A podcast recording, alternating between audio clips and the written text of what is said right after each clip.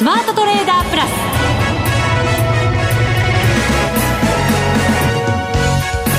全国のリスナーの皆さんこんにちは。内田まさです。この時間はザ・スマートトレーダープラスをお送りしていきます。この方にご登場いただきましょう。国際テクニカルアナリスト福永博之さんです。こんにちは。よろしくお願いします。よろしくお願いいたします。今日は朝安くて、まあ、引けにかけてしっかりというね、はい、動きになりましたけれども。そうですね。はい。あのー、まあ、昨日の夜ですか、出たあの GDP だとか、はい。あと、中古住宅の販売件数ですかね。まあ、そういったところが、こう、予想を上回る結果になりまして、まあ、そこからちょっとドル円が、はい。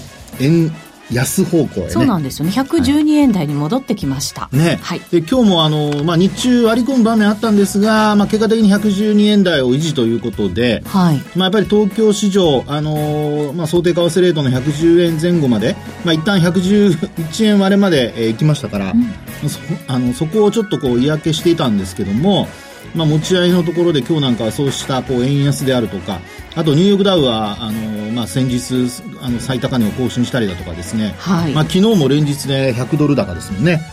ですから、まあ、こういったその外部環境の好転がやはり結果的にあの引け間際の買いというところにつながってきたっていうふうに考えるのがまあ、あの 一般的というか、まあ、普通だと思うんですけどそうですね、えー、あと売買代金とね売買高が、今日圧倒的に膨らんでるんですよね。4兆超えてますよ代金が、ね、ですからちょっとこれ背景はねいろいろあのあるかとは思うんですけども、はい、ただまあこういったその商いの増加でなおかつ引けにかけて上がるっていう流れを見ますとえー、東京マーケットは、まあ、持ち合いをなんとか上に抜けようというね、まあ、そういう、えー、まあ、流れが、ちょっとずつこう、なんか出来上がりつつあるというとちょっと大きさですけど、まあ、クリスマスに向けて、なんかいいね、話題が出るといいですよね。福永さん引き続き強気ですね、まあ、結論言っちゃいけませんけど。まあ、あの まだ始まったばっかりだった番組。いやいやあの強気というか、まあ、普通にねトレンドに僕が乗っかってるだけですから、そうですか、はい、まあでも懸念材料もね少しずつあることありますので、ねはい、今日はそれを払拭していただく日ということで、はい、元気にお送りしていきたいと思います,、そして番組後半では月1ゲストマネックス証券チーフストラテジストの広木隆さんにもご登場いただきますので、お楽しみに。それでは番組進めていきましょう。この番組を盛り上げていただくのはリスナーの皆様です。プラスになるトレーダーになるために必要なテクニック、心構えなどを今日も身につけましょう。どうぞ最後まで番組にお付き合いください。この番組はマネックス証券の提供でお送りします。スマートトレーダー計画、よーい、ドンさあ、それではまずは今日の相場振り返っていきましょう。日経平均127円76銭高、22,724円96銭で大引けです。ほぼ今日の高値で引けた格好です。代金先ほどもお伝えしましたけど、4兆を超えて4兆5393億円。はい、値上がり銘柄数は1070銘柄に上りました。ね。はい。あのー、まあ、ただ値上がりの数はそれほどは多くないですね。えー、値下がりがちなみに870、78ですから、53%の銘柄が上昇。そう。微妙？いや、微妙というとね、確かに、ですから、あのー、おそらくですけど、あの、自分の持ち株はあんまり上がってないなって思ってらっしゃる方も、はい。中にはいるかもです。マザーズはプラス1ポイント程度ですし、はい、日経ジャスタック平均に限ってはこれはマイナスで終わってるということになりますから、この辺も含めるとまたね、さらにそうかもしれませんね。はい、そうですね。で、あの、まあ、全体相場を考える上でですね、この年末、まあ、あの、えー、っと、11月の最終週はい。これあの、アノマリー的には、あの、上昇の確率が高い週というふうに。あ、そうなんですか、えー、言われているんですね。11月の最終週って今週ですよね。そうです、そうです。そうですよね。はい。えー、まあ、だから話してるんですけどね。そりゃそうだ。そりゃそうでしたよ。いやいやいやすいません、突っ込んでしまいました。いつもタジタジなもんですからね。だから、そうか、はい、じゃあ、まあまあまあまあ、上がってていい感じ？そうですよね。で、うん、あのまあ、今日が最終、11月の、あの、売買最終日ですから、はい。ね、あの、月末ということなので、月足も今日確定すると。あ、そうだ。ね、いうところになりますよね。はい。で、それで見るとですよ、あの、結果的に11月9日に取引時間中の高値をつけてから、あの、月足で見ますとですね、うん、えー、取引時間中の安値で言うと11月の15日ですかね。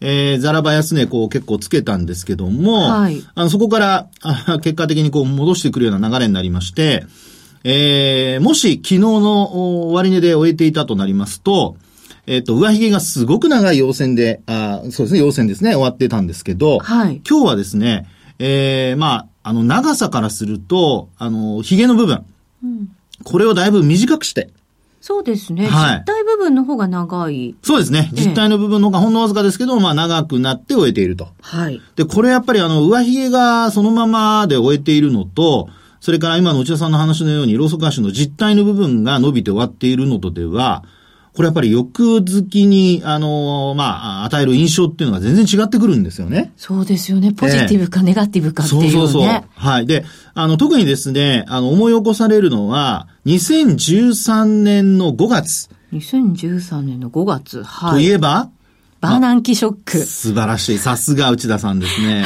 はい。で、あの、この時のですね、月足のローソク足見ていただきますと、はい、もうすごく長い上髭で終えてるんですよ。へえー、前月比ではね、それほど変わらないんですけど、取引時間中に大きく、まあ、値上がりしまして、まあ、そこから結果的に戻しきれずに終えたと。はい。そうすると、その翌月ですね、あの、6月、まあ、そこでは、当時、あのー、まあ、あそのバーナンキショックと言われた13年の5月ですけど、この時は1万6000円の手前、1万5942円まで上昇する場面がありまして、うん、はい。で、翌月の6月の安値、1万2415円。へえ、4000円近くですか？すごい値幅でしょ？こんなに動いたんでしたこんなに動いたんですよ。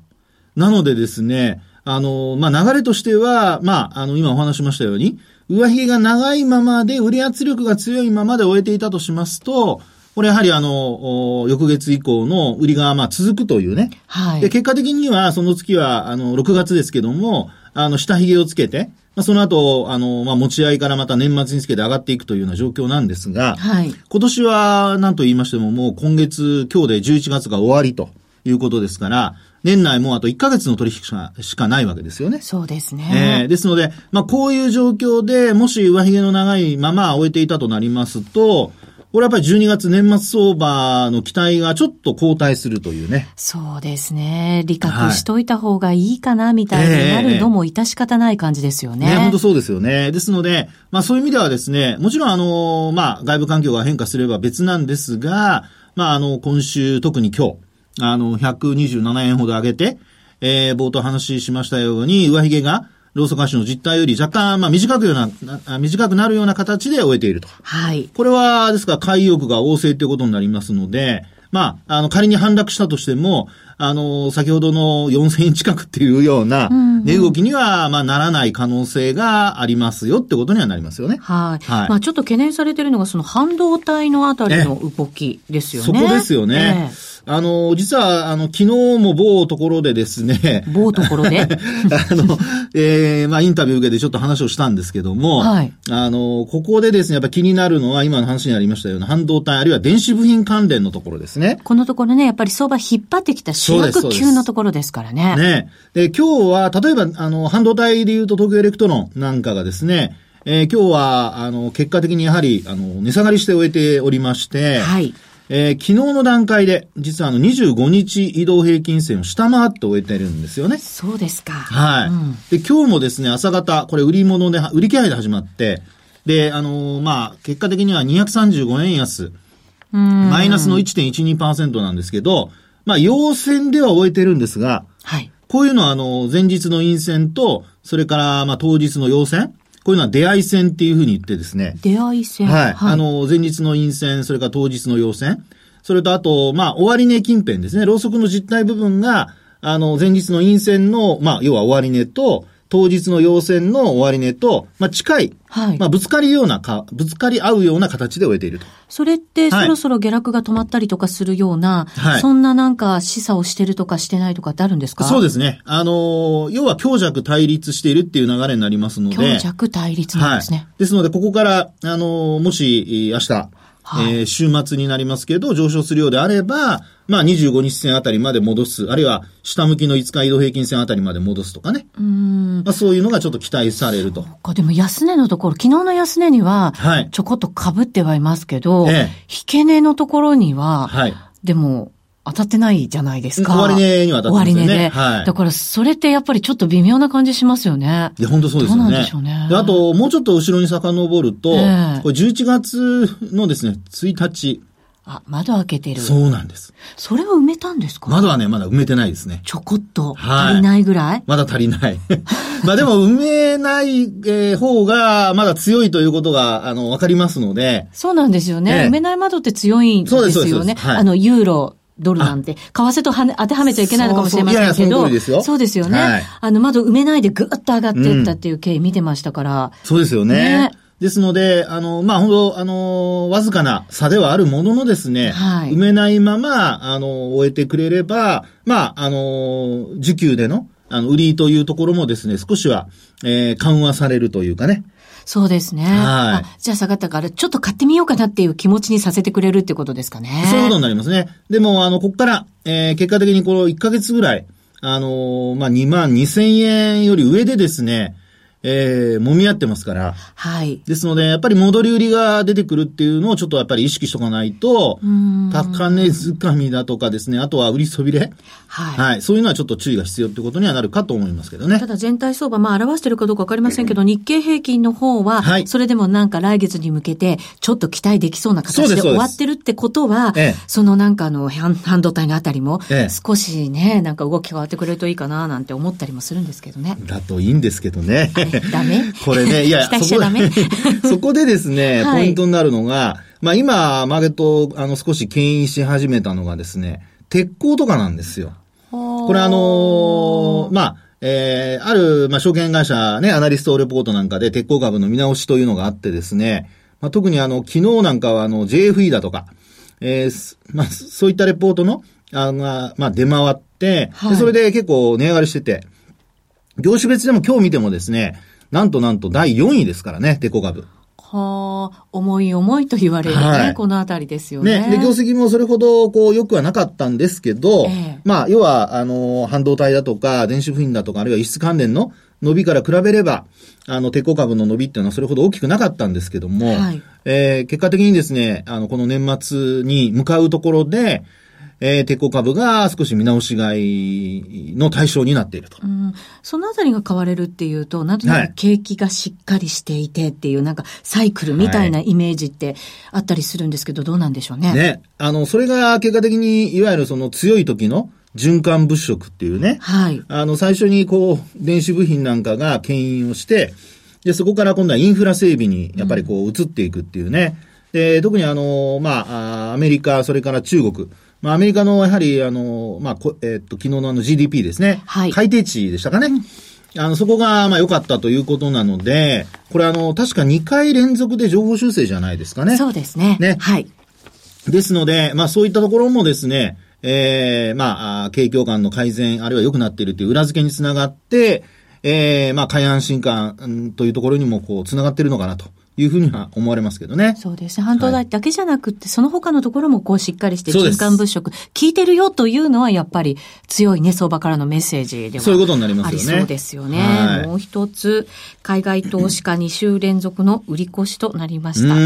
これはちょっとどうなんでしょうね。ね。でも金額的にはそれほど現物大きくないですよね。はい、そうですね。えっ、ー、とね、2819億円。はい。はい。前の週が3211億円ですから、まあ、前週に比べてもちょっと減ってる感じではありますよね。という形ですね。はい。で、もちろん、あの、先物と一緒に見ないといけないんですけど、ええ、まあ、ただ、その現物株の売りの額が減ってるっていうところを見ますと、これもやはり、あの、一時的な利益確定売りでですね、収まる可能性がありますよね。ここまでのその買い越し額が半端ない感じでしたからね。ねえ、でもそれを考えるとみんなレバレッジかけてるのはどうかわかりませんけど、ええお金たくさんやっぱり持ってますよね。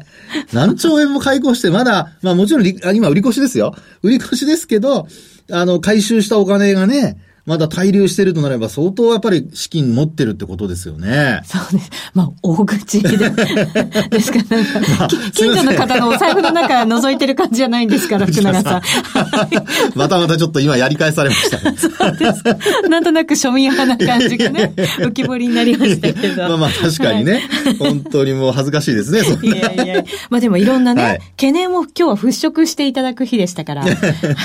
そうですね。ね安心感が湧いてきました。はい、そうです。まあまあ、需給では、そういう意味では多少、まあ、売りの額が減ってきたっていうところと、はい。それからあと、あの、半導体関連の東京エレクトロンなんかが、まあ、今日は一応陽線で終えていると。はい。で、出会い線ということで、強弱対立ですから、これからどうなるかっていうところが、まあ、一つ、えー、まあ、一息つくとこまではいかないまでも、うん、あの、売りがどんどん続くっていう流れからはちょっと変わってきて、きつつあると。いうところかと思いますけどね。そうですね。為替の動きもありますけど、はい、まあ業績がいいっていうことが大前提でね、あるわけですからね。その通りです。はい。わ、はい、かりました。ありがとうございます。力強い福永さんでございました。はい。以上、スマートトレーダー計画、用意ドンでした。日本株投資をお楽しみの皆様。今、新大統領が誕生し、注目のアメリカへ投資してみませんか？米国株に興味はあるけど、英語だし、知らない企業も多いし、なんだか難しそうだなと思っている方。実はそうではありません。米国株は1株から購入可能。株価は100ドル以下の銘柄が多く、1万円もあれば、あなたもアメリカ企業の株主に。少額から投資でき、始めやすいのが米国株の特徴なんです。多くの企業では配当は3ヶ月ごとに支払われ、配当金をもらえる楽しみがたくさん。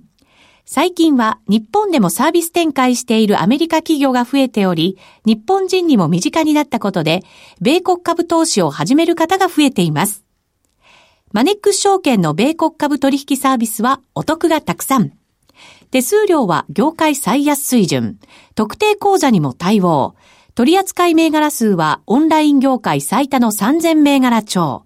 さらにさらに、米国株を初めてお取引されるお客様には、最初の20日間限定で、取引手数料を最大3万円までキャッシュバック。米国株なら、マネックス証券。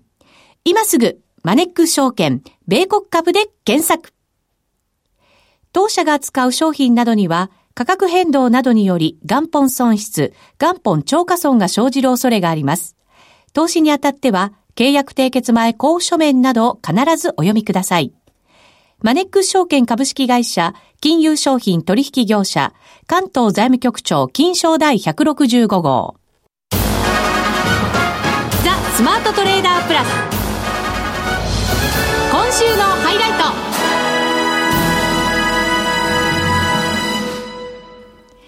さあ、それではご紹介しましょう。マネックス証券チーフストラテジストの広木隆さんです。こんにちは。こんにちは。よろしくお願いいたします。なんか広木さん、ロンドンに行ってらっしゃったんですって？で、先週、あの、出張でですね、ええ、あの、ロンドンに行って、まあ、いろいろヘッジファンドとか、あ年金の運用者とか、まあ、いろんな方、まあ、オイルマネーなんかの拠点もですね、ロンドンにオフィス出てるんで、はい、そういう中東系の運用者にもあったりとかですね、えー、いろんな人たちに会ってきましたけれどもね。はい、えー、どうですか？ほら、ヨーロッパってずっと買い越しが続いていてっていうところじゃないですか。だからなんかそこがどんなふうに日本株見てるかって、投資家の皆さんすごい気になるところだと思うんですよね。うん、そうですね。あの、会った人は今言ったようにですね、いろいろバラバラまちまちいろんなタイプの投資家なんですけど、まあ、総じて日本株には明るい、日本株の先行きについては明るい見通しを皆さんお持ちでしたね。そうなんですね。それ聞くとなんかほっとしちゃいますね。はい、ね、本当ね。ねですからやっぱり外国人投資家の売り越しももちろんヨーロッパだけとは限りませんけどね。はい、多少やっぱり減ってきてるっていうのもそういうところがあるかもしれないですね。本当そうですよね。うんはい、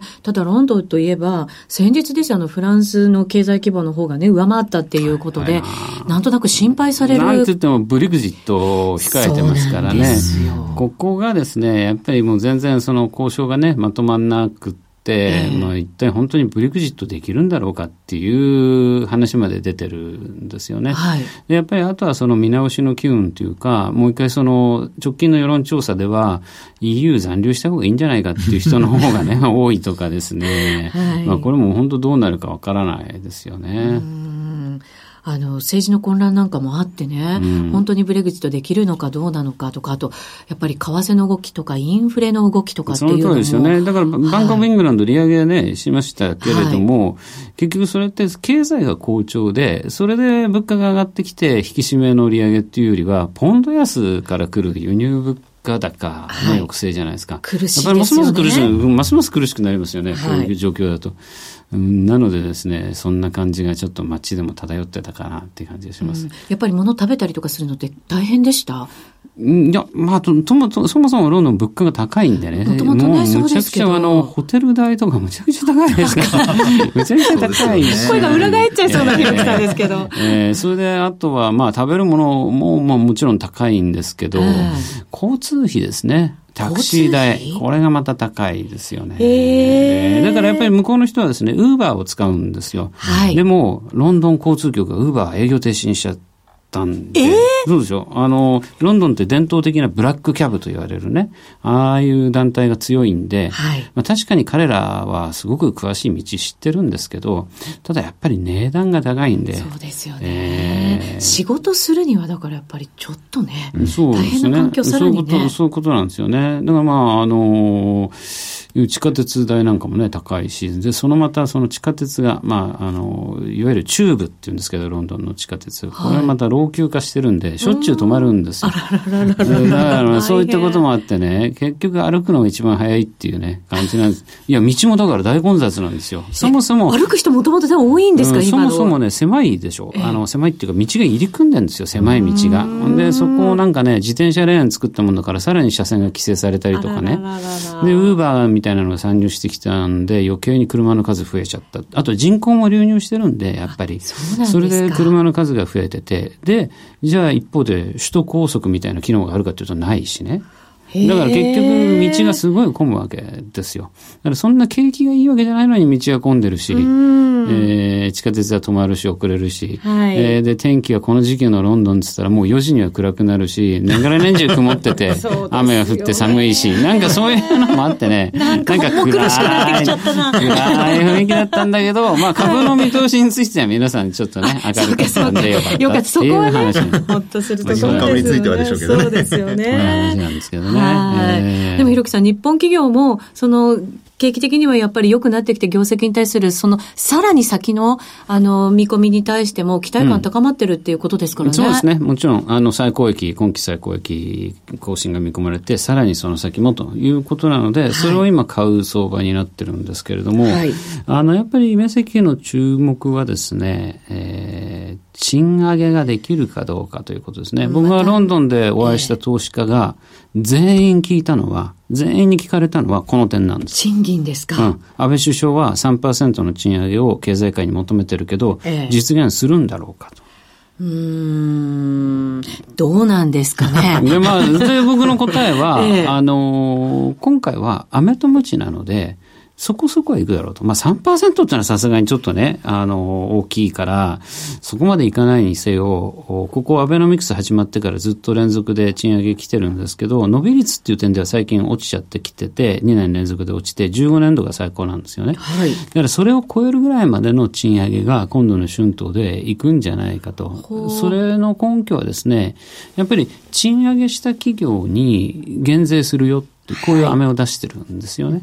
で、今度は賃上げをしなかった場合、今企業の研究開発費とかは税額控除にこうなるわけですけど、そういったものを縮小するよっていう無知も出してるんですよ。うん、だから飴と無知で、あの、企業に賃上げを促してるですね。はい、であと、設備投資についてもですね、これも設備投資、この間の新聞でも報道された通り、今の税調で、え議論されてますけど、設備投資をね、あの、IoT 投資とかいろんなことをやった企業に、え減税して、えー、報いるよというようなことを言ってるんで、まあ、動いてくるでしょう。うん、で、これどうしてやっぱり外国人投資家がこういう点ね、見てるかっていうと、別に日本の従業員がですね、あの、お給料が上がってね、はい、彼らが幸せになってくれればいいなと思ってるわけじゃないんですよ、別に。で、そうすると、じゃあ、その、賃上げの分が消費に回って景気が良くなるというマクロの観点もあるんだけど、それ以上に、企業に正しい行動をさせるっていうのが重要だということです。評価する立場投資家としての立場から見てるということですね。それってね、結局日本の企業ってよく今その利益は最高だけど内部留保が積み上がってて、はい、まあ内部留保が上がる積み上がることはいいんですけれども、それをキャッシュのままで持ってお金は何にも使わないよと。はい、で、ちょっとこう自社株がやってみたりとかね、そういうことじゃね、えー、形上 ROE に少し効くかもしれないけど、あの結局企業って将来のために投資をしないと成長できないですからね、うんはい、現状のまま。ここまでは確かに世界の好景気に支えられて、日本企業最高益ですけど、ここから先もっと伸びていくためにはですね、やはり将来やっぱり利益を生み出すための営業資産に投資しなきゃいけない。だとすると、それってキャッシュじゃ絶対ないんで、それは、まあ端的に言っちゃえば設備投資みたいなものに、あの、設備を、あの、お金を使う。で、特にその、今人手不足ですから、そういう意味で、あの、効率化を促すね、あの、ロボティックオートメーションあの、ロボティックプロセスオートメーションとか、いろいろ今、はい、RPA とか、RPA はい、えー、話題ですけど、そういったもので、こう、単純作業をですね、まあ、ロボットとかシステムの力で、こう、軽減するための、やっぱり設備投資をすると、ぐっと効率が良くなって、生産性が上がるわけですね。はい、で、それが、やっぱり、企業の生産性が上がるってことがですね、資本の効率、ROE も結局は高めていくっていうことにつながるし、もう一回、あの、人手不足っていうことに、あの、焦点を当てると、だからこそ人に頑張って働いてもらわないといけないわけですよ。はい、今もやっぱり労働生産性革命って散々言われてますけど、本当は生産性が改善して給料が上がるっていう流れなんだけど、うん、まあこれって卵と鶏みたいなところがあって、なのでやっぱり賃上げをしてですね、あの、人々にそういうインセンティブを出して、一生懸命働いてもらうと。はい、それで生産性を上げていくっていうのが必要。だから結局、企業はお金を貯めるだけじゃなくて、人に投資するか、設備に投資するか、うん、その二つに有効なお金の使い方をしなさいと、はい、それを政府がやろうとしてるんだから、これは非常にいいことだというようなですね、はい、話をしてきました、ね、なるほど、えー、企業が変わることで、日本の構造も変わっていくっていうことに、ひではつながってくるわけですよね。よね。まあ、ただね、あえて言うんだったら、こういうことって本来は企業の経営者が自分で判断して、自分でやることですよ。やっぱりこれはね、あの大変だから、ね、重要な分野なんだから、人に投資するんだと、今、賃上げはね、一時的に企業にしてみればコスト増ですから、はい、利益がこう減ってしまうんだけど、まあそういうのもやっぱり企業が判断する。まあ設備投資だって企業がね、うん、この負担になるわけだから、はい、判断するわけだけど、それを国がね、やってるっていうところがまた日本の場合ミソなんですが、すね、まあ仕方ないんでね、ただ、あの、変わらないよりは変わった方がいいと。何が主導であってもと。い。う、はい、結構割り切りでですね、外人投資家はだからここを見てるんですよね。ああ、なるほど、うん、だからこそ企業が正しい方向に向かっていくっていう必要が、投資家からもやっぱり国からも求められてるということですね。そうですね。だから振り返ってみると、このアベノミクス相場の本質っていうのはですね、えー、国が日本の企業を上からぎゅっと変える大改革だったわけですね。うんはい、2014年の成長戦略も、要はあ日本の企業に欧米並みの ROE を求めていくと。はい、ROE を欧米並みに高めるんだと。そのためにコーポレートガバナンスが必要だって言って、コーポレートガバナンス改革をやったわけですよね。うん、で、ついこの間も安倍安倍さんは、コーポレートガガバナンスの改革が重要だと。ね、さらにこう、あの、ニューヨークなんかで講演されてですね。その辺はでも変わってきたところでもありますよね。そう、だからまあ、アベノミクス第2幕と言われますけれども、えー、やっぱりアベノミクス第1陣があって3本の矢っていうところで、まあ、とりあえずは分かりやすい財政、金融、構造改革とやって、今度今のアベノミクスの第2ステージはですね、労働生産性革命、働き方革命にもう全部焦点が当たってるじゃないですか。そうですね。なので、もう本当に正しい方向に進んでるんだろうと思いますね。そうですね。今まではぐっと押さえつけてきましたけど、ここからぐっと下からなんかね、持ち上げていくようなね、力強さ、ね、まあそれにね、日本の企業が本当に応えるかどうか、ここはやっぱり最大のポイントだろうと思いますね。はい、わ、かりました。そこに投資家も注目をしている、ね、ということでございます。今日はひろきさんにお越しいただきました。ありがとうございました。ありがとうございました。さてそろそろ番組もお別れのお時間となってまいりました。ここまでのお相手は福永博之と内田まさでお送りしました。それでは皆さんまた来週。この番組はマネックス証券の提供でお送りしました